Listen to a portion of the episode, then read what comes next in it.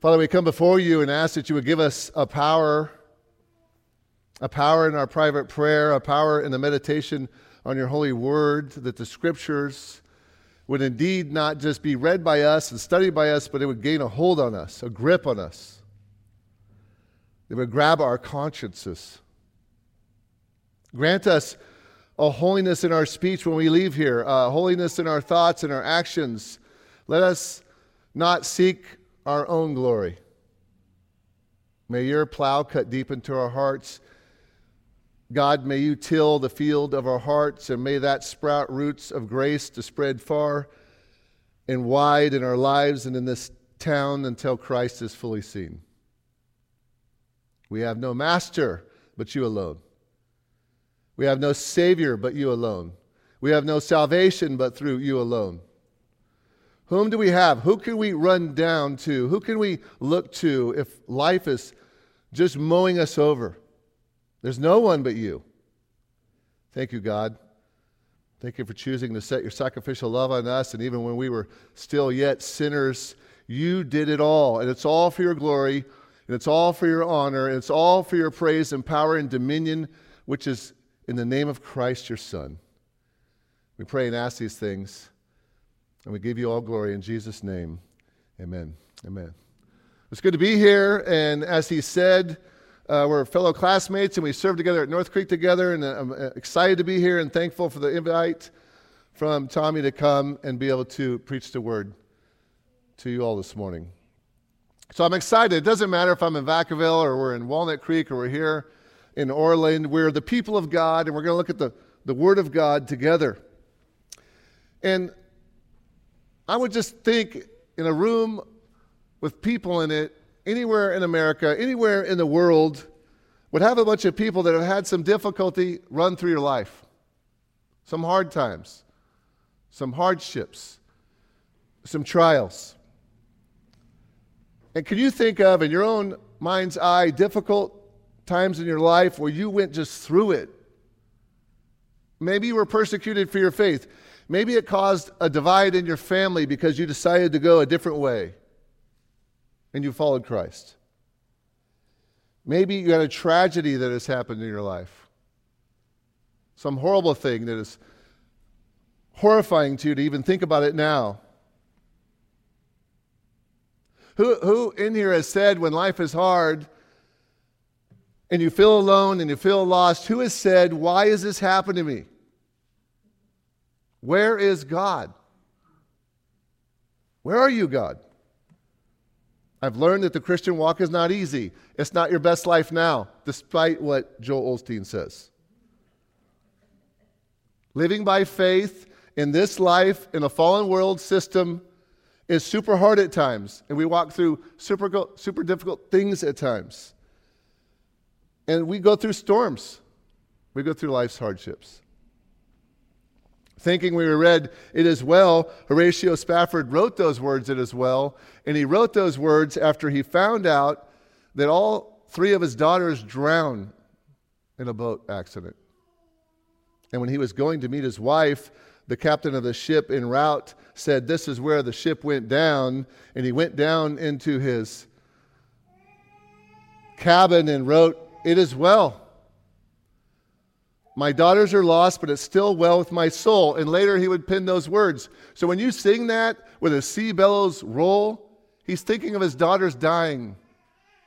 And he's saying it as well. It's well with my soul. The Christian life is not easy.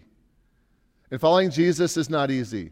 It is a battle. And you guys are reading through Ephesians. When you get to chapter 6, that's why there's spiritual armor, because it's a battle. So open your Bibles with me to, to Genesis chapter 22. Genesis chapter 22. And hold your finger there.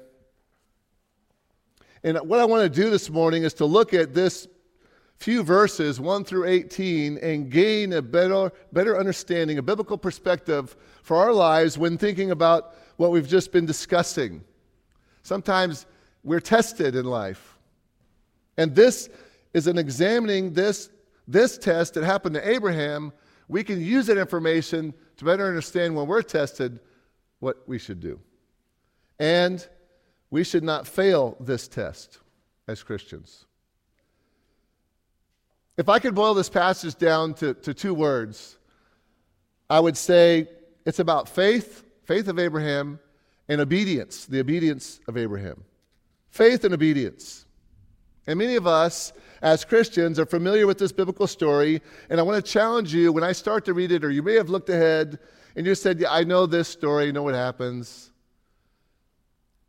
And the danger with that is we become over familiar with a biblical story and we tune it out and we say it's just one more time of going through it, and you might actually miss something. So I'm asking all of us, including myself, to come to the text this morning with our minds afresh, not holding on to what we think, and let God open up this for us.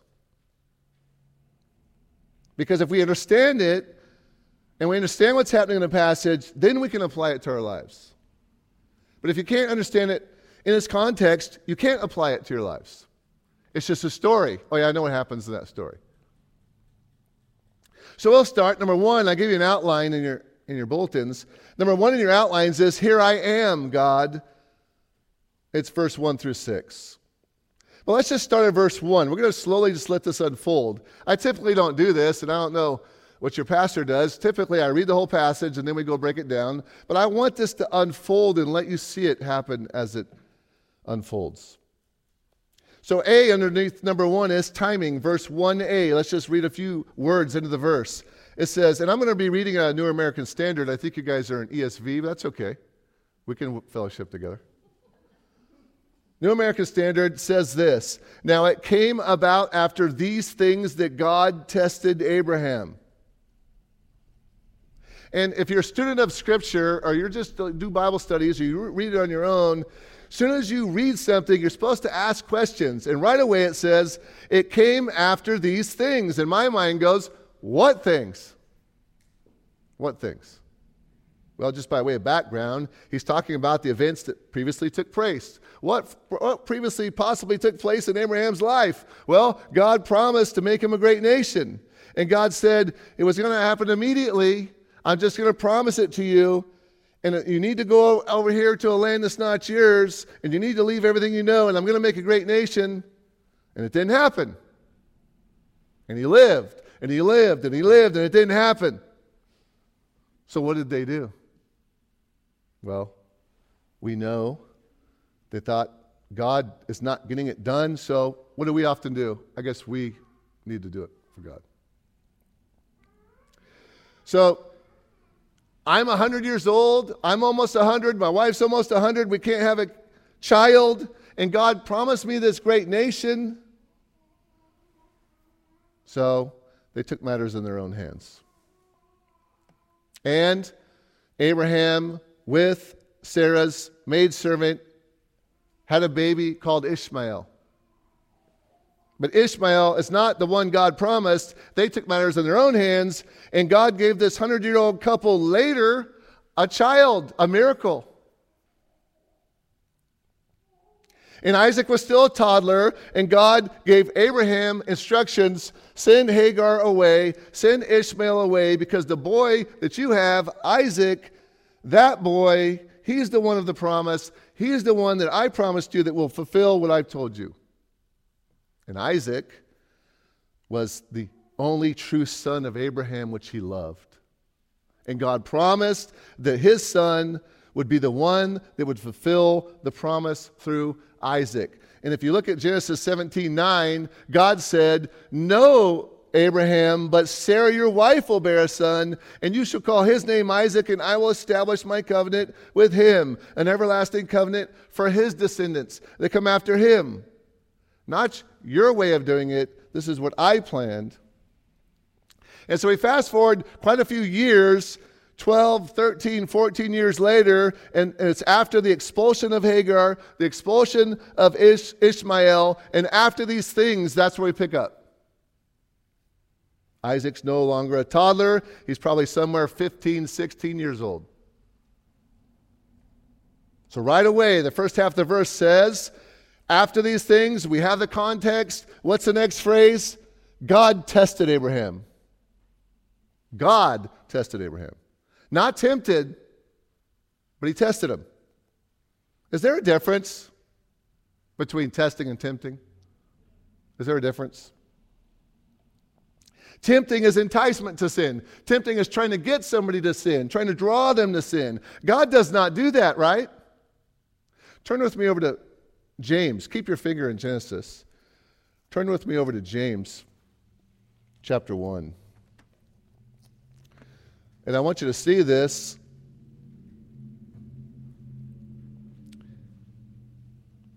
James chapter 1, verse 13.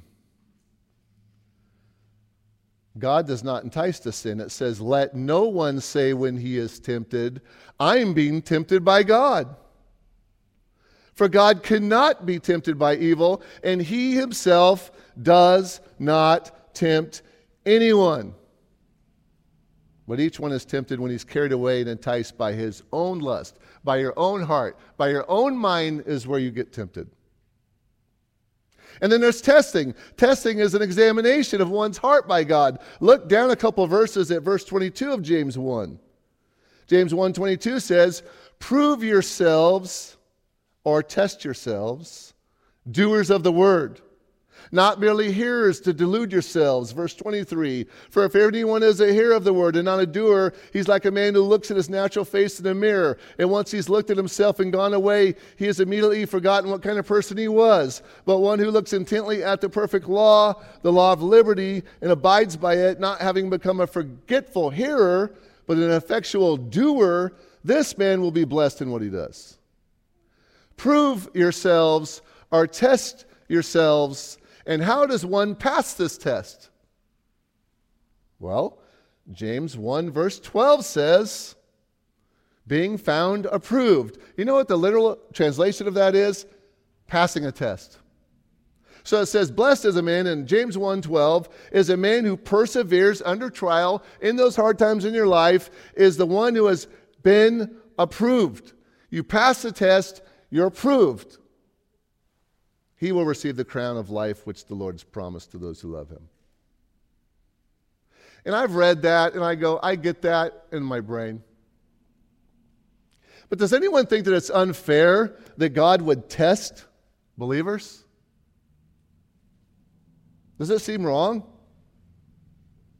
Realize God allows that those who love Him to go through testing. he allowed you to go through the tough times that you thought about at the beginning. As a matter of fact, he allows that for us to be tempted as well. Because when we're tested, what does our heart and minds go to? We start thinking, is God really for us? Is God really there? And the, the testing of us turns into a temptation. And then God says, in that temptation, I provided a, a way of escape. 1 Corinthians chapter 10 verse 13 says, "No temptation has overtaken you such as common to man, as God is faithful, who will not allow you to be tempted beyond what you're able." And I've been told that and said, "That's just a bunch of garbage. I don't like what I'm going through." But it says it right here, he's not allowed you to be tempted beyond what you're able to handle. But everyone stops there. And we tell our friends that when they're crying over something. Well, God doesn't allow more than you can handle. Thanks a lot. I don't need to hear that right now. But they don't read the rest of the verse. They don't say the rest of the verse. The temptation will provide a way of escape. God is providing a way. I don't know what that way is, but He's providing a way. That's what you need to find so you can endure it. So as we move further into the text, we're only in verse 1a. You know, how long do we have? Anyone? How long do I have this morning? Two hours? I mean, we, we just need to push further in. God's going to test Abraham. And guess what comes with that test? A temptation. A temptation to disobey God, a temptation to run from God, a temptation to say, I need to escape from this and run. But God's providing a way of escape for the man. Takes us to B underneath 1, which is testing, verse 1b through 2 and said to him, This is God speaking, Abraham, and he said, Here I am. And he said, Take now your son, your only son, whom you love, Isaac, and go to the land of Moriah and offer him there as a burnt offering on one of the mountains which I will tell you. Here I am, God. What do you want? That's what it means. What do you need? What do you want? To, what do you want from me? What do you want to do? He says, I'm going to tell you what I want from you, Abraham. Take your son, your only son, the son whom you love, Isaac. You know that one? Take him and sacrifice him as a burnt offering to me. And I ask myself, why does God have to put it that way? Do you think God's being cruel? Is God mocking Abraham? It's your son, Abraham. It's your only son because I had you send the other son away. It's the one you actually love with all your heart, mind, soul. You love him. You would die for him. I want you to sacrifice him. That means burn him, kill him for me.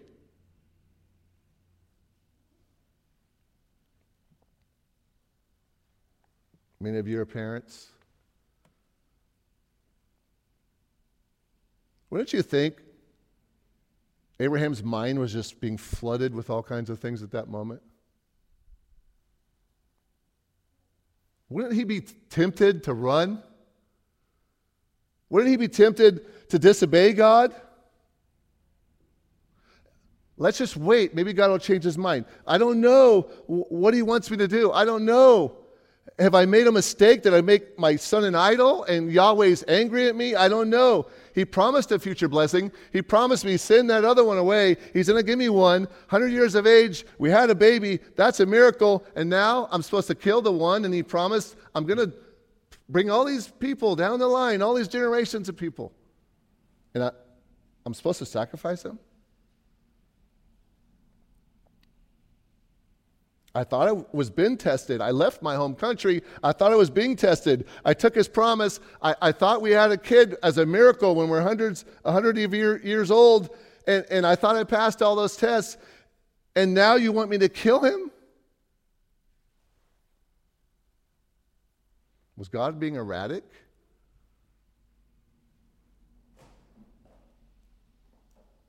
Did God change his mind? Many times we think, God, you wanted me to do this, and now everything's falling apart. I thought you wanted me to do this. Was he thinking that? Do, not you know that the temptation had to be on him? Can I really trust God? He told me this. I left the country. He told me I was going to have a kid. I didn't have the kid. I did it my way. He told me to send that one away. He gave me one. Now he says, sacrifice that one?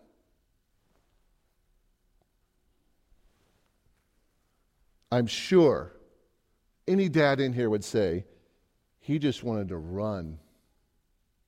He wanted to run.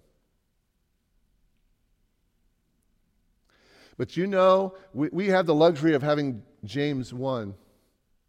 And James 1:17 says, "Every good thing given and every perfect gift is from above, coming down from the Father of lights. You guys read some about the light today. The Father of lights, there is no variation, there's no shadow, there's no hint of sin in him, there's no hint of evil in him. I know this God, so how could God possibly resolve this? How is God going to stay holy and pure and have me kill the one son that he promised me was the one he was going to bless through? It's impossible. Is he serious? Has God been a liar? Have I been trusting this deity that is not faithful, not holy? And I could just see the man saying, Why? Have you ever said that? Why, God? Have you ever uttered those words? Why? I just don't get it. I don't understand. I don't know what you're doing up there. Maybe you had hard circumstances and they didn't change. Maybe you've had a health diagnosis and it hasn't changed. Maybe your marriage has been on rocks and it hasn't changed. Maybe some of you are younger and you didn't get to the dream college and you have to go to second best. Maybe some of you failed to land a better job or it's hard to get a job in Orland and you're driving two hours to a job and you want a job here. Or maybe you didn't get the next promotion, or you didn't get the right place, or a job, or maybe you don't have a job at all and you can't find a job. Maybe you're younger and you thought she was the one, and she ain't the one. Or he's the one, and it fell apart and you were crushed. Maybe some of you have raised your child up in the Lord or your grandchildren up in the Lord, and you thought they were on the way, and they left and went to college, and they rebelled against God, and they went far the other direction against God, and they don't want to hear about God no more. But they went to Sunday school and they were baptized. Maybe they haven't returned to faith, and maybe it's looking like I don't think they ever will return to their faith. And we know what happens to somebody that doesn't have faith in Christ. And we say, Why? What if your physical body never recovers? What if one of you has cancer and it just spreads and spreads and it doesn't change? What if you don't get the job and don't get the promotion, don't get the the pay scale? What if your child does not come back to the Lord and goes all the way to the grave not knowing the Lord? Or maybe dies horrifically before you die and you say, Why, God? Or maybe the Lord asked you to serve in a ministry. Or we're okay if somebody else's child goes to the mission field. But not my son, not my daughter. That's a dangerous place. Are You're going there? Why, God? I don't want them to go. Why can't somebody else go? So the question is I don't know all of you, but we're together like this because of Christ. And I do know that everyone has some test. And every one of you has something in your life that is very, very hard to think about and very, very hard to walk through. And some testing is coming for all of us in the future. The things that make you cry out, Why, God? Think of those things when you think of this biblical story, because that is where he is at, times 10 probably. And understand that testing, because it's from God, is on you for faith and obedience. And that testing brings temptation that you want to run from God. Believe me, I've done it before. You want to run. And you want to blame God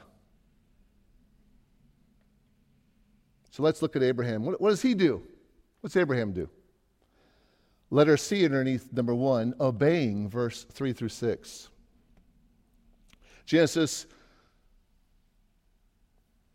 22, verse 3 says So Abraham rose early in the morning and saddled his donkey, and took two of his young men with him, and Isaac his son. And he split wood for the burnt offering, and arose and went to the place which God had told him. And on the third day, Abraham raised his eyes and saw the place from a distance. And Abraham said to his young men, Stay here with the donkey, and I and the lad will go over there, and we will worship and return to you. Abraham took the wood of the burnt offering and laid it on his son Isaac, and he took in his hand fire and the knife, and the two of them walked on together. He didn't understand the test. He didn't understand it's a test. God told him to do it, and he's obeying. And I know he didn't understand it, but I know what he did know. He believed that God, he trusted Yahweh, and he had his faith placed in him. And he's going saying, I don't know how you're going to do this. I'm just going to follow God's instruction. And I find it so encouraging to say he didn't delay doing it. He didn't hope for a situation to change. He didn't do what I would do. Pray, God, is there a different way? Is there a different path? Can you let me just wait a couple weeks? Maybe I'll get a different word from the Lord.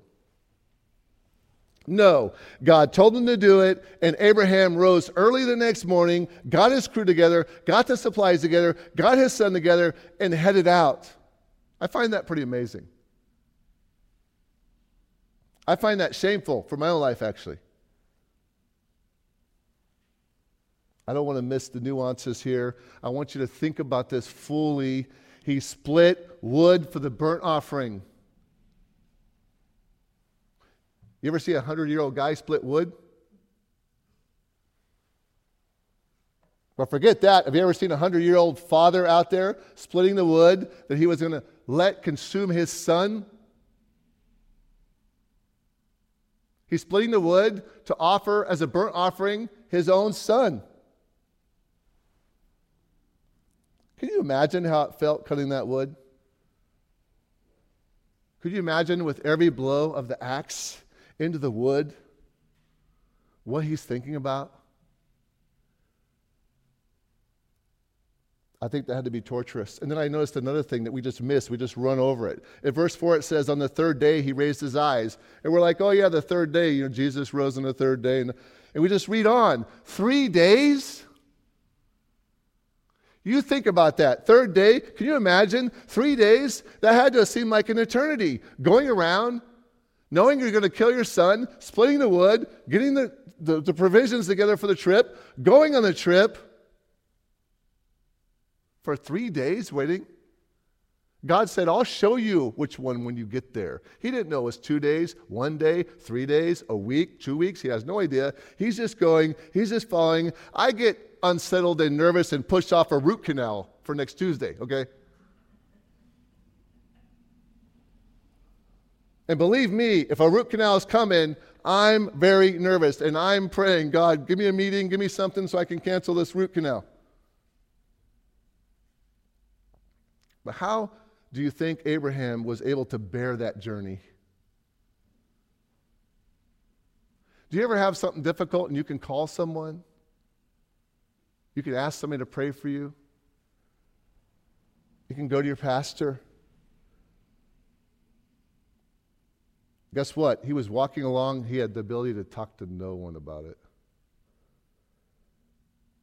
He couldn't get wise counsel. And I'm sure the, the, scripture's silent on this, but I'm sure questions are running through his mind, running scenarios in his mind. How is this going to happen? How is this going to work? How's it going to be? And I believe the scripture shares some insight what was going on those three days. The scripture, eh, the analogy of scripture, all scripture ver- verifies and validates itself. And I believe there's insights to help us understand what was going on in Abraham's mind. Besides, I know he was praying for help and praying silently for strength and asking God, is there another way? Can this cut pass like Jesus said in the garden? Is there a different way? I'm sure he was saying all those things. But besides that, we understand that Abraham was continually working out the problem, going through the promise. And we know that because Hebrews chapter 11, actually turn with me there. Hebrews chapter 11, keep your finger in Genesis 1.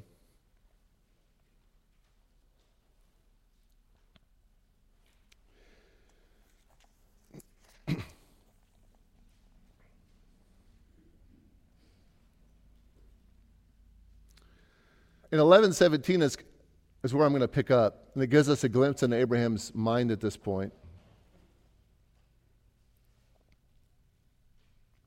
It says, By faith, Abraham, when he was tested, offered up Isaac, and he who had received the promises was offering up his only begotten son.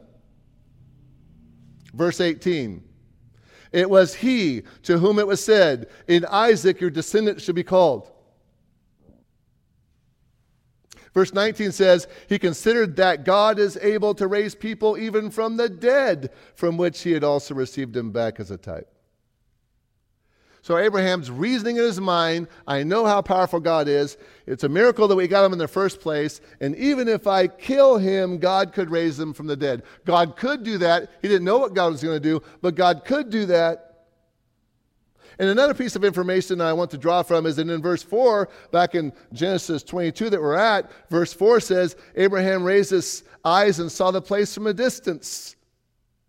And in verse 5 it says, We will worship he tells the guys, We're going to worship and return to you. So he sees the place, he knows what he's about to go do.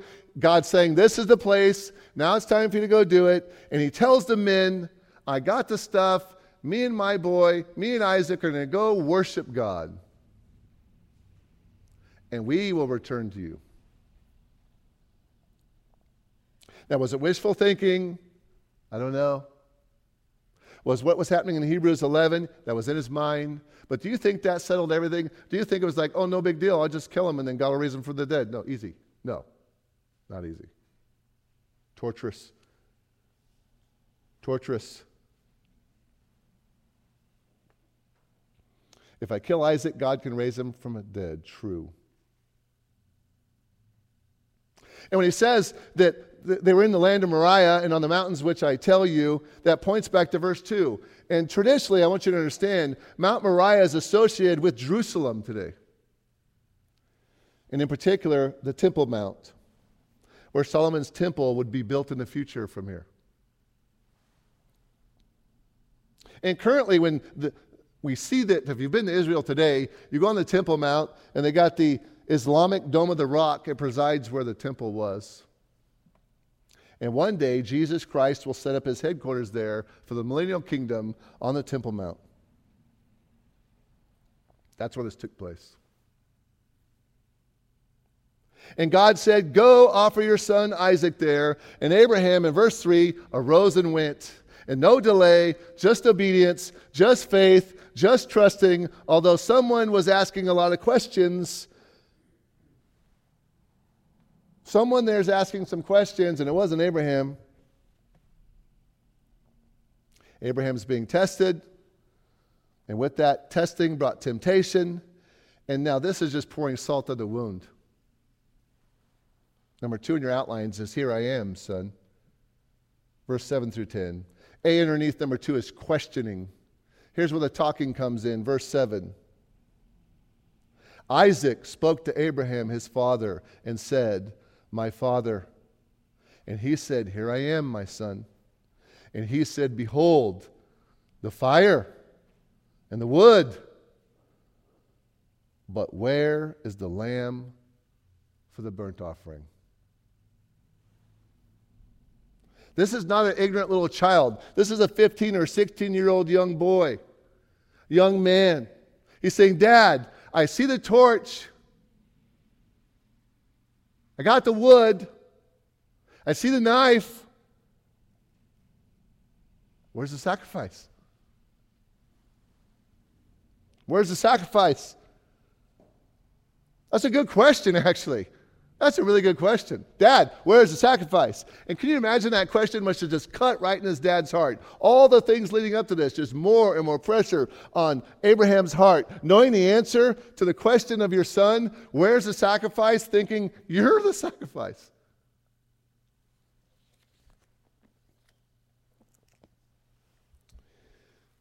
But Abraham is trusting God, and letter B in your outlines underneath number two is trusting, verse 8 trusting. Abraham said, This is a perfect dad answer back, actually. God will provide for himself the lamb. God will provide for himself the lamb for the burnt offering, my son. And the two of them walked on. He's not thinking he's going to get a different lamb. He's saying, You're the lamb. God's providing you, but I'm not telling you to spare you the, the horror of it.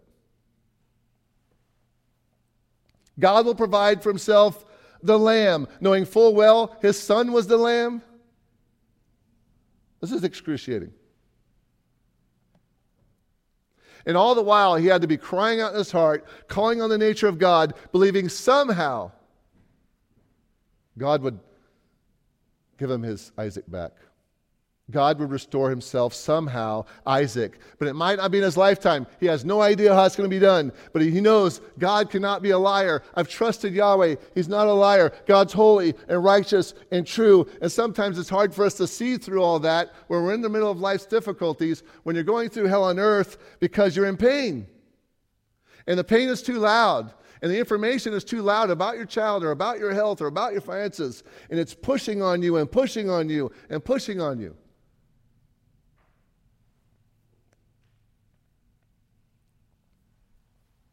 This takes us to C, which is sacrificing, verse 9 and 10. And the climax of the story is here. Then they came to the place which God told him.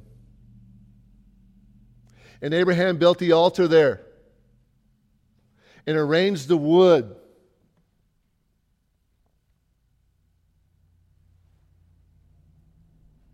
And he bound his son Isaac and he laid him on the altar on top of the wood. Abraham stretched out his hand and took the knife to slay his son. This passage is silent on a lot of details. It just goes right to there. He's just going to slay his son. He built a thing, he put him on there, he's going to slay him. Was Isaac begging his father, Dad, don't do this? We don't know. Did Abraham bind his son by force? No, Dad, fighting him? Or do you say, I know you understand what's going to happen, but let me tie you down so you won't have to fight. It'll be quicker, son. What did they talk about walking up and saying, Well, it's time to tie you up? It takes some time to get the rocks and build the altar. It takes some time to ready the wood.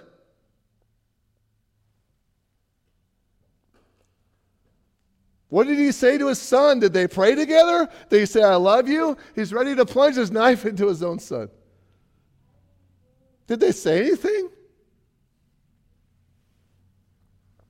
Scripture silent.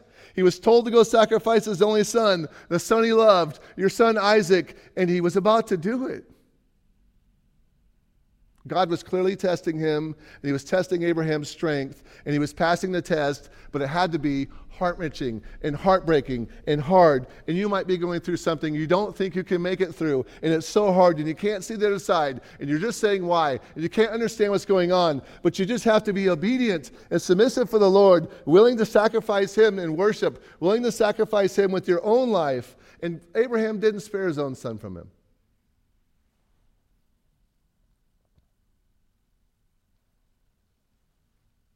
But how often do we obey the Lord directly like this without wavering? No, we go right and left and swerve. God says, don't become unequally yoked. And what do some of us do? Marry a non believer, date a non believer. Don't be unequally yoked. I know God, but. God says, don't commit adultery. And sometimes, I know God, but it just happened. God says, don't lust. Don't commit adultery in your heart with somebody else. And we say, well, I can look, but I just don't touch. And we're like, well, we're not, that's worldly people you're talking about, John? Oh, really? God says, go make disciples out there in Orland. Go out there and tell them about Christ. Make disciples and baptize them. And we say, I know, but that's not my giftedness.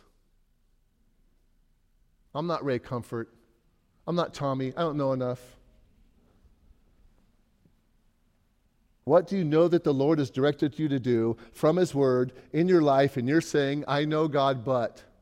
I know I should have got baptized, but. I know I'm supposed to share this with my parents, but they might push me out of the family. I know I'm supposed to share this with my kids, but they may not like me anymore. Abraham is an example for us, and we all can learn from this, myself included. I'm 50 something years old before I said, Yes, God, I will preach for you.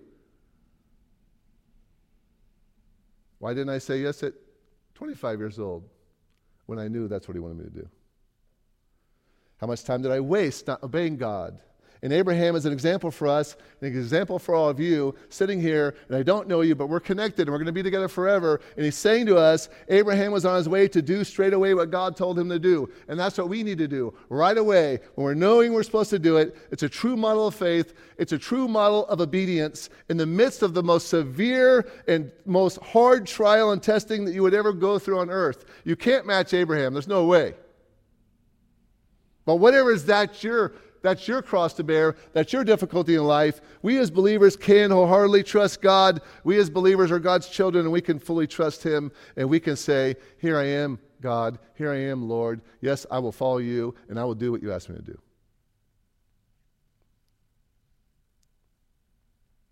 Which takes us to number three in your outlines. Here I am, Lord. Verse 11 to the end of verse 18. A is forbearing, verse 11 and 12. Forbearing. Chapter 22, verse 11 says this But the angel of the Lord called to him from heaven, right when the knife is at the pinnacle, about to be thrust into his son. He says, Abraham, Abraham. And he said, Here I am. And he said, Do not stretch your hand out against the lad. Do nothing to him, for I know that you fear God, since you have not withheld your son, your only son, from me. And this is one of those amazing parts of Scripture the angel of the Lord. Some theologians and church fathers have called this a theophany. Theo means God, God showing up. It's literally the pre incarnate Jesus Christ standing there telling Isaac, Don't die, telling Abraham, Don't kill your son. I know you won't withhold him from me. I know you won't withhold even the son who you love. And I thought about that and it blows my mind. This is the Word of God, Jesus Christ, who is the one that in the future date would become the actual fulfillment of the promise to be the sacrifice and secure salvation. That one and only Son of God, the Lamb of God that takes away the sins of the world, He is the one stopping His servant Abraham from sacrificing His one and only Son. It's ironic. It's amazing. It's a miracle, right? Which takes us to be atoning, verse 13 and 14. Then Abraham raised his eyes and looked, and behold, behind him a ram caught in a thicket by its horns. And Abraham went and took the ram and offered him, that ram, for a burnt offering in place of his son. He took the ropes off, he got his son down, he put the ram up there and sacrificed the ram. In verse 14, Abraham called the name of that place, the Lord will provide. Why? Because the Lord provided. And it said to this day, in the mount of the Lord it will be provided. And you want to get the, the, the hair on your arm to raise up? You know what else takes place here?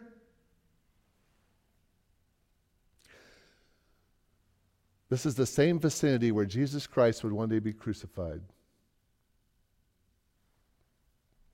The atoning sacrifice of the Lord on the cross, just outside of Jerusalem, in the land of Moriah, remember verse 2, was to be the spot where the Son of God would stop his son Abraham from killing his son Isaac, but where God, Yahweh, will kill his son Jesus for us.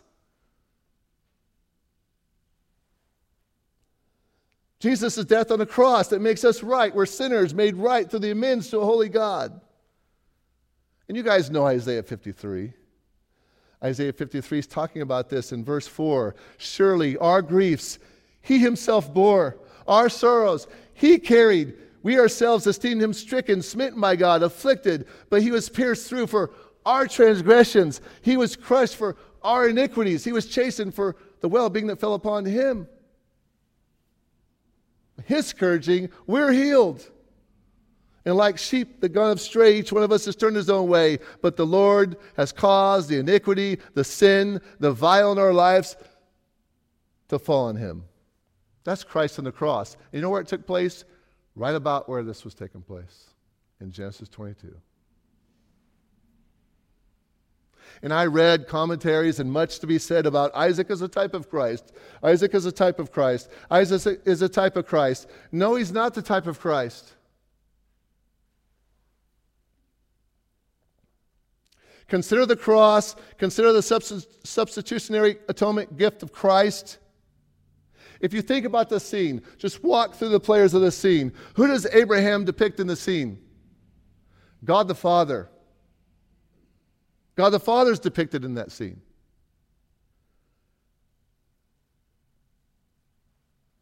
And who's the ram caught in the thicket that took the place of Isaac? That's Jesus Christ that took your place.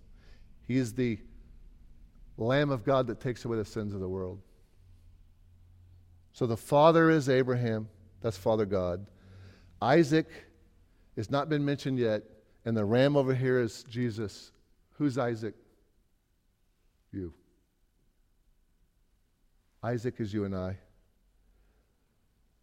Isaac is us who are believers. In essence, when Jesus went to the cross, God the Father was taking you down off that cross, taking you off that altar, taking you off the pile of wood, taking the ropes off of you, and placing his own son, whom he loved, his one and only son, and putting him to be the lamb, putting him to be nailed there, putting him to be tied there and thrust through there. Turn with me to Matthew 27.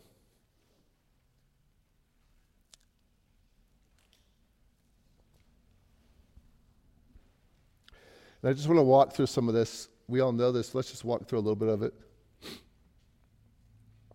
In Matthew 27, verse 33, it says this. And when they came to a place called Golgotha, which means place of the skull, they gave him wine to drink mixed with gall. And after tasting it, he was unwilling to drink. Verse 35 And when they had crucified him, they divided up his garments among themselves by casting lots, and sitting down, they began to keep watch over him there.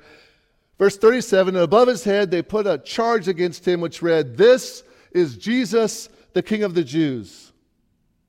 Jump down to the middle of verse 39.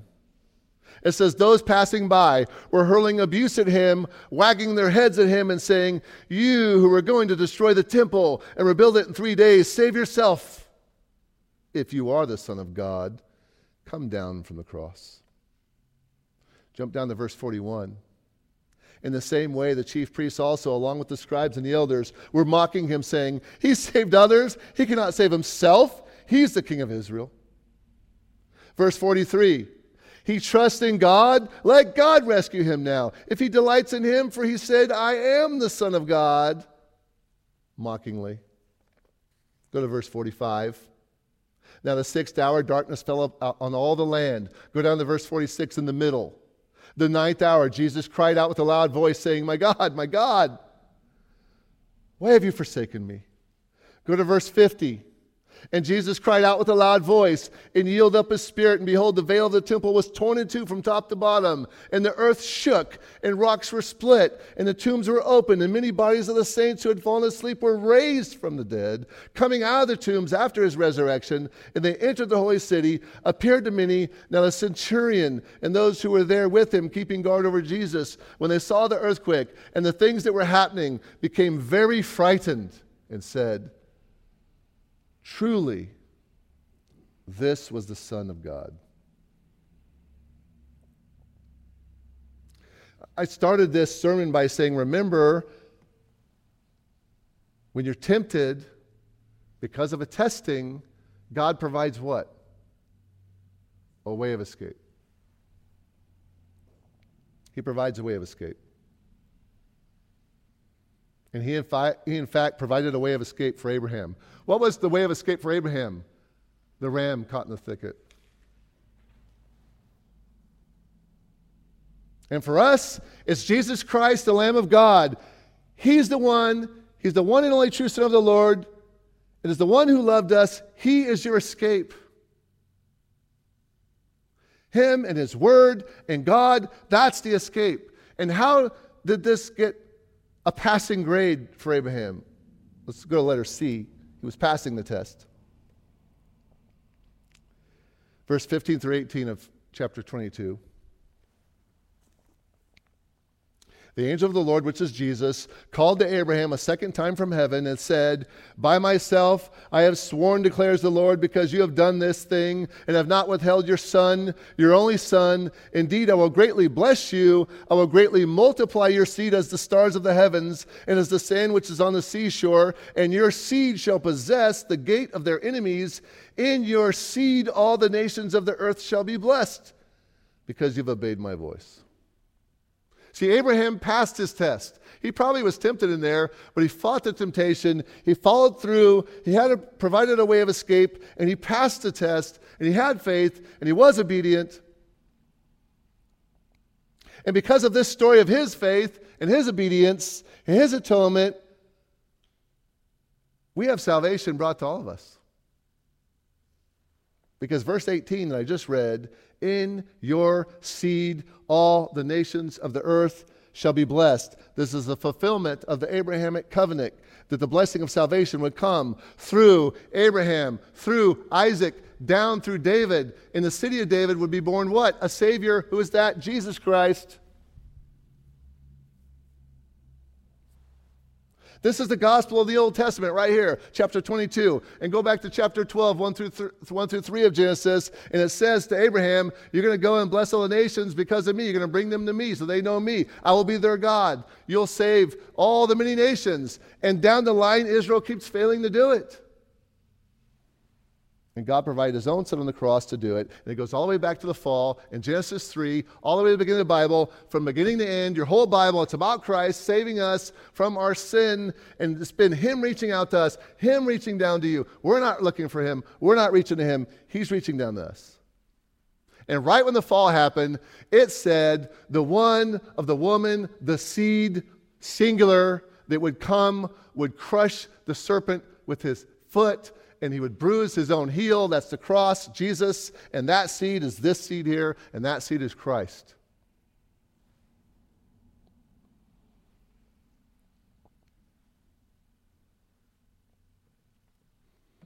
So, in conclusion, we have to ask ourselves if the Lord calls you even to salvation, if the Lord calls you even to do something difficult, if the Lord lets something horrible happen to you or horribly difficult to come into your life, you have to say, Here I am, God, what do you want me to do?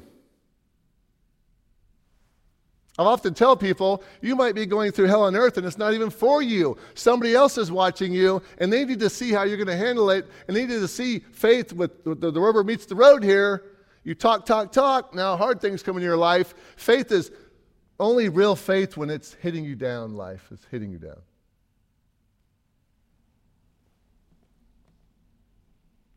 But if you happen to be a non believer here, and I don't know, you guys are probably all believers, but there's a non believer here, and maybe you've been lying to yourself, or maybe you've been lying to your family, and maybe you, you know in your heart you're not a believer, but I just want you to understand don't miss this. God is holy, and God is perfectly holy, and He requires perfection. You can't be good enough, you can't do enough, and one sin makes you condemned of all the law so now you're a lawbreaker of all the law. You're guilty of all of it, 100%. So you have a holy God and a guilty sinner. You have a serious problem. That chasm cannot be bridged by you. You literally are Isaac. And you're bound, and you're put on top of the wood, and the Father is God, and He's standing over you with the dagger. And he's not going to stop.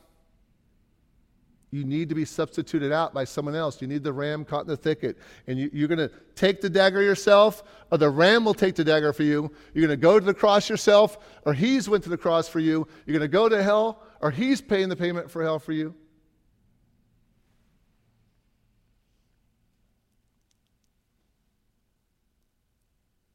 And the fact of the matter is, it's not just like the, the knife gets plunged in once. It's not just like you hang on the cross once. It is over and over and over in hell forever because the punishment that you're taking, the sacrifice that you're giving in yourself is not good enough.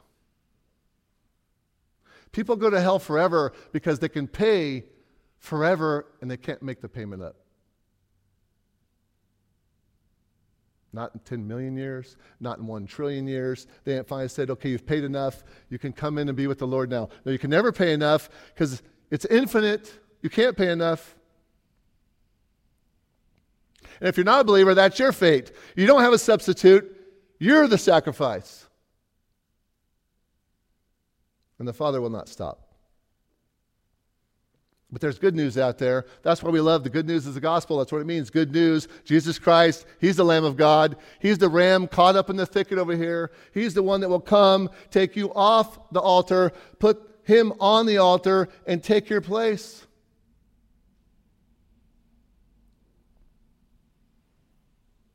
God can work out the regeneration in your heart. God gives you the ability to have faith. God gives you the ability to repent and make your dead heart that's really rock hard, make it soft, make it malleable by Him, make you want to trust Him, make you be Abraham. They will say, You want me to do what? You want me to let my son go to be in Zimbabwe to be a missionary? You want him to go to Jerusalem? Do you know there's fighting over there right now? They're at war? Yeah, I know, God says. You need to say, if you're not a believer, Here I am, Lord. You're calling me. You're here for a reason today, right now. I'm here for a reason. God's in control of all things. And if you're not a believer, you need to say, Here I am, Lord. What do you want me to do? And He's saying, I want you to repent. I want you to turn to me and follow me. And then I will lay down on the altar for you. Then I will go to the cross on your behalf. And if you've done this, and, and you, the Father's took you off the altar in a sense, and he placed his own son up there because he loves his son and he loves you, and he's bound his own son there, and he's plunged the knife in his own son and killed him and put him on the cross, then 2 Corinthians 5.21 is so important for us to know as believers. He made him, that's Jesus, who knew no sin, to be sin on our behalf. Why? So that we might become the righteousness of God. That's the great exchange. He takes all of our sin, He gives us all His righteousness. Without that, you're lost. Without that, there's no hope. And you still go through all the difficult things in life, but there's no hope at the end. There's no hope like Abraham had in Hebrews, thinking, I know God can raise from the dead, but He hasn't raised you from the dead yet because you're stubborn and pushing Him back. But He can raise dead people to life. And the believers that are here, you need to take away from this text something. And it goes back to James again. Why? Because James perfectly fits what we're talking about in Genesis 22. It's like one author wrote the Bible. Isn't it amazing? James 1, verse 2 through 4. Consider it all joy, my brethren, when you enter various trials. You should put that on your refrigerator, actually. They should hold that up at football games, actually. When you're going through it and life's cutting you down and you're saying, Why God? You need this on the refrigerator. Consider it joy. Joy is a choice, not to be an Eeyore Christian. It's a choice when you enter various trials to know God's testing you, God's allowing those things to come through your life so you run to Him, so you lean on Him, so you trust Him, not what you can see. And then when that happens, you produce endurance. And then endurance produces a perfect result. You have patience now. You have steadfastness how. You have faithfulness in how. And when the next thing comes, you trust Him again. And you trust Him again. And other people see you trust Him. And then you're lacking in nothing, it says. The faith that brought you into a saving relationship with Jesus Christ is the same faith you still need. It's not one and done. I have faith, now I just skip into heaven.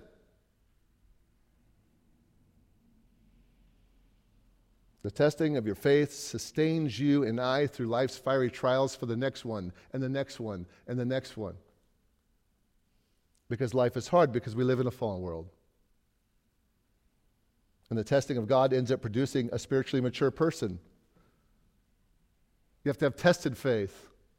And if you've never been tested, it's coming, but that's not a scary thing because we have a holy God that's holding us and walking with us and walking before us and walking behind us and walking through it with us. And he didn't tell Abraham in a cruel way, sacrifice your one and only son that you love, Isaac. I'm going to sacrifice my son. And I'm just asking you to do it to test you. And I'm going to stop you, but I'm not going to stop with my own son. It's amazing. So we can take that and we can leave here today, and yeah, it's dreary outside, and yeah, you may have cancer, and yeah, your child might be away, and yeah, you may have problems in your life and your marriage and your job and everything else you can imagine. You can have all the problems in the world, but it's not bad enough because you know the pain is temporary, you know these problems are temporary, and you know the God who holds you in his hand. And he proved his love, and we're supposed to prove our love back to him. Jesus said, If you love me, do what? Obey my commandments. Just obey me. Just be like Abraham. And simply watch the Lord work in your life. In ancient Israel, when God did something amazing, they would stand a stone up on its end and prop some other little stones around it. We sing a song, it's called an Ebenezer, Stone of Help. And that would remind them when they would go out with their children, they would pass by that spot again, they would say, See that stone? You know what happened there? God did this. You see that stone over there? You know what happened? God did this. And you can look back to your own life, all the testing, all the hard things, all the times where you were down and out, being crushed, being hurt, being taken advantage of, being persecuted, being whatever, you fill in the blank. And those are standing stones for you. To look back and say, God did this here. You don't think Abraham had a huge standing stone in his life? I trusted God. I didn't know how he was going to do it, and he did it. Write these two verses down and look them up when you leave this place. And then I'll pray. Write down James 1:12 and write down 2 Timothy 2:15. James 1:12 and 2 Timothy 2:15. James 1:12, we already read it, but it says blessed is a man who perseveres under trial. For once he has been tested, he's been approved. You've been approved. You pass the test. He will receive the crown of life. What is that? Heaven, which the Lord promised to those who love him. You love him by obeying him. The test is there for to see if you're going to obey him or go your way or do your thing or be Jonah and run the Tarshish or whatever. He's testing you. And you're supposed to believe him and trust him and pass the test. Then you know you're his. Then you know where you're going. If you're always running from the test and you're always running from the test and you never obey him and you never follow him and you never do anything he says, then maybe you just think you're a Christian and you're not a Christian. And then that's the one thing he wants for you is you to repent and turn to him. And 2 Timothy 2:15 says, "As a believer, present yourselves approved, that's passing the test, to God as a workman who does not need to be ashamed." This is the, the, the verse here. You pass the test and you're God's workman. God saved you not so you can just have your best life now, not so you can just have a Starbucks ministry and talk about how blessed you are and go on social media and tell everyone how wonderful your life is, or say everyone how it's a victim, or tell whatever you want to tell on social media. It's not about that. It's not about hashtag blessed under your posts. We're supposed to be approved, going through life's trials, trusting God, coming out the other side, know that we're His workmen and we're not ashamed of Him. And I've already been through hell on earth to this point, so I don't need to be ashamed if I go out there and share Christ with somebody. Or be in my family and say, I want to tell you guys something. I know I was raised Catholic, but I'm a believer. I'm a Protestant believer. And they say, uh, Yeah, that's a problem for us. And now there's this division. There's this defense shield. There's this separation in our family. And we're like, ah, but I love my family. And maybe it's your child, or maybe it's your friend, or maybe you don't want to hurt someone. But when you go through test after test and you come out approved, then you know I'm a workman and I don't need to be ashamed. And workmen's do what? Work. Good job. So there's work for you to do. God prepared things for us all to do, right? Ephesians chapter 2. In the end, when you breathe your last here on earth, and if you're lucky enough to be around a family in ICU and you die that way, or you die in a, in a, in a collision on the way on the freeway, you don't know when you're going to go. You want to die approved. You want to die trusting God and following God and doing what you're supposed to do. You want to pass the test, and then you enter into His rest forever and ever, right? When God calls on you, and I don't know what He's doing in your life, but you have to say, Here I am, Lord. Here I am. Let's pray. Heavenly Father, we love you. And we trust you this morning. And we ask you to help us in our lack of faith. Help us when we're like doubting Thomas. If I could just touch the holes, then I'll believe. No. Jesus said, You believe because you touch and you saw and you feel and you know, but how much more are those that are blessed that don't see and don't touch and don't hear? And it's faith. We can't see it, we can't understand it. Abraham couldn't see it, can't understand it. And I'm praying for all those that are here today going through some of the life's hardest trials they've ever been through, and they can't see past the fog of what's going on, to reach out and say, Here I am, Lord, I'm going to trust you. I'm going to obey. I'm not going to run. I'm going to put my full weight of faith onto you and trust you and obey you still the more. Father, that is when we are lights out to the world. And we reflect Jesus Christ and we're lights in a dark world.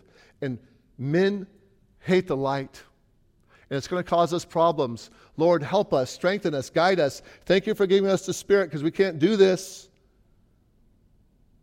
And if your hand was not upon Abraham, he could not have done what he was about to do. So we thank you, and we give you all the faith and the love.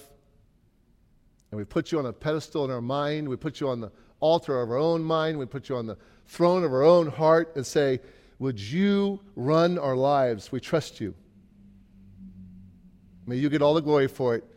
We pray and ask these things in Jesus' mighty name. Amen. Amen. Amen.